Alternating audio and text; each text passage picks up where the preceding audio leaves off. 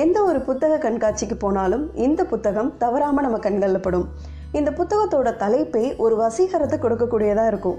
இந்த புத்தகத்தை படிக்காதவங்க கூட இருக்கலாம் ஆனால் கேள்விப்படாதவங்கன்னு யாருமே இருக்க முடியாது.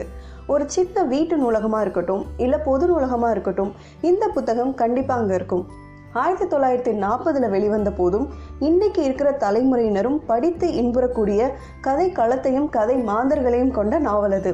நாற்பதுகளில் தான் தொடராக வெளிவந்த அதே பத்திரிகையில் ஒவ்வொரு முறை தொடர் முடிந்த அப்புறமும் ஏழு முறை தொடர்ந்து வெளியிடப்பட்ட ஒரே நாவல்னு இதை சொல்லலாம். வணக்கம் நான் சரண்யா இது கீழடி கண்மணி தமிழ் பாட்காஸ்ட் இவ்வளவு பில்டப்புக்கும் தகுதியான நம்ம எவ்வளவு தான் இதை பற்றி பேசினாலும் அது எல்லாமே குறைச்சலாக தெரியக்கூடிய அந்த நாவல் பொன்னியின் செல்வன். இந்த நாவலை எழுதி முடிக்க அமரர் கல்கிக்கு கிட்டத்தட்ட மூன்று வருடங்கள் ஆயிருக்கு நாவலுக்கு தேவையான தகவல்களை திரட்டுறதுக்காக மட்டுமே மூன்று முறை இலங்கை பயணப்பட்டு போயிருக்காரு. பொன்னியின் செல்வன் நாவலுக்கு தொடர்பான ப்ரீக்வல் சீக்வல் புத்தகங்கள் எல்லாம் கூட வெளிவந்திருக்கு. ப்ரீக்வல்னா ஒரு முன்னோட்டம். Doctor L. கைலாசம்னு ஒருத்தர் எழுதிய மலர்ச்சோலை மங்கை. இந்த புத்தகம் பொன்னியின் செல்வனின் காலகட்டத்துக்கு முன்னாடி நிகழ்ந்த பல சம்பவங்களை பற்றி பேசுது.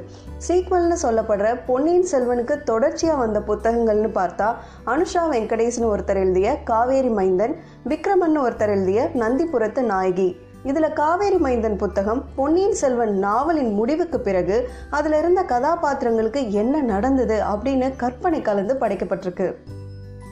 பொன்னியின் செல்வன் தொடரா வெளிவந்த காலத்தில் அது மக்களோட மனசில் இந்த அளவுக்கு இடம் பிடிச்சதுக்கு இன்னும் ஒரு முக்கியமான காரணம் ஓவியர் மணியன் அந்த தொடரில் வரைந்த பொன்னியின் செல்வன் கதைக்களத்தில் இடம்பெறக்கூடிய காட்சிகளின் ஓவியங்கள் தான் அந்த ஓவியங்கள் மூலமாக தான் வந்தியத்தேவனின் வல்லமை குந்தவையின் கம்பீரம் கிறங்கடிக்கக்கூடிய நந்தினியோட அழகுன்னு மக்களோட மனசில் அவங்களோட உருவங்கள் பதிந்து கதையோட ஒன்றி பயணிக்க முடிஞ்சிருக்கு.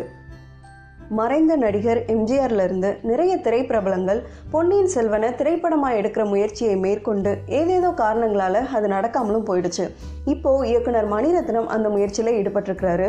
ஆனால் ரெண்டாயிரத்தி பதினைந்துலேயே சென்னையை சார்ந்த ரிவைண்டா மூவி டூன்ஸ் அப்படின்ற அனிமேஷன் ஸ்டுடியோ பொன்னியின் செல்வனை முப்பத்தி ரெண்டு மணி நேரம் ஓடக்கூடிய டூ டி அனிமேஷன் திரைப்படமாக எடுத்திருக்காங்க. பொன்னியின் செல்வனின் ஐந்து தொகுதிகளையும் படமாக்கி பன்னெண்டு டிவிடியாக வெளியிட்டிருக்காங்க.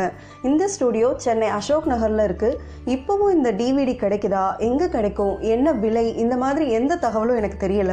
உங்களுக்கு சொல்லணுன்னு நான் கூகுள் கூட பண்ணி பார்த்தேன். இந்த ஸ்டூடியோ தற்காலிகமாக மூடப்பட்டுள்ளதுன்னு கூகுளில் சொல்லப்பட்டிருக்கு. அநேகமாக இந்த கோவிட் நைன்டீன் இஷ்யூவாலன்னு நினைக்கிறேன்.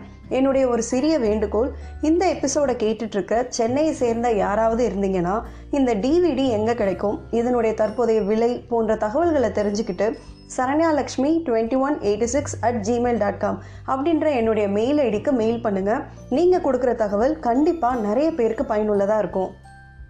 என்னடா புத்தகம் பற்றி இவ்வளோ பேசிட்டேன் பொதுவாக நம்ம புதன்கிழமைகளில் நமக்கு பயனுள்ளதாக இருக்கக்கூடிய ஏதோ ஒரு யூடியூப் சேனல் பற்றி தானே பேசிகிட்டு இருக்கோம் அப்படின்னு யோசிச்சிங்கன்னா சேனல் பற்றி தான் பேச போகிறேன் தேட்டர் டி அப்படின்னு ஒரு யூடியூப் சேனல் இருக்குது நான் இப்போ பகிர்ந்துக்கிட்ட தகவல்களுக்கும் இந்த சேனலுக்கும் என்ன சம்மந்தம் அப்படின்னா இந்த சேனலில் ஒரு ஐந்து நாட்களுக்கு முன்னாடி பொன்னியின் செல்வன் நாவலை சின்ன சின்ன எபிசோடாக வெளியிடுற முயற்சியை ஆரம்பிச்சிருக்காங்க.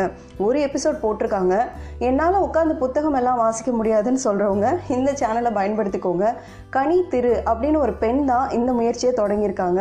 அவங்களுக்கு நம்முடைய வாழ்த்துக்கள். இது வரைக்கும் இந்த புத்தகம் உங்கள் வீட்டில் இல்லை அப்படின்னா கண்டிப்பாக வாங்கி வைங்க. தமிழ் வாசிக்க தெரியல அப்படின்னு நம்ம குறப்பட்டுக்கிற நம்ம பசங்களை இந்த புத்தகத்தோட ஒரு ஒரு பக்கங்களாக வாசிக்க பழக்குங்க. ஹிஸ்ட்ரி அட்வென்ச்சர் த்ரில்லர் ரொமான்ஸ்னு எல்லா ஜானரும் இருக்கக்கூடிய இந்த நாவல் கண்டிப்பாக வாசிக்கிறவங்களுக்கு ஒரு மாறுபட்ட வாசிப்பு அனுபவத்தை கொடுக்கக்கூடியதாக தான் இருக்குது முயற்சி செஞ்சு பாருங்கள் நன்றி. நாளை சந்திப்போம். பெண்ணாய் பிறந்தது பெருமிதம் கொள்வோம்.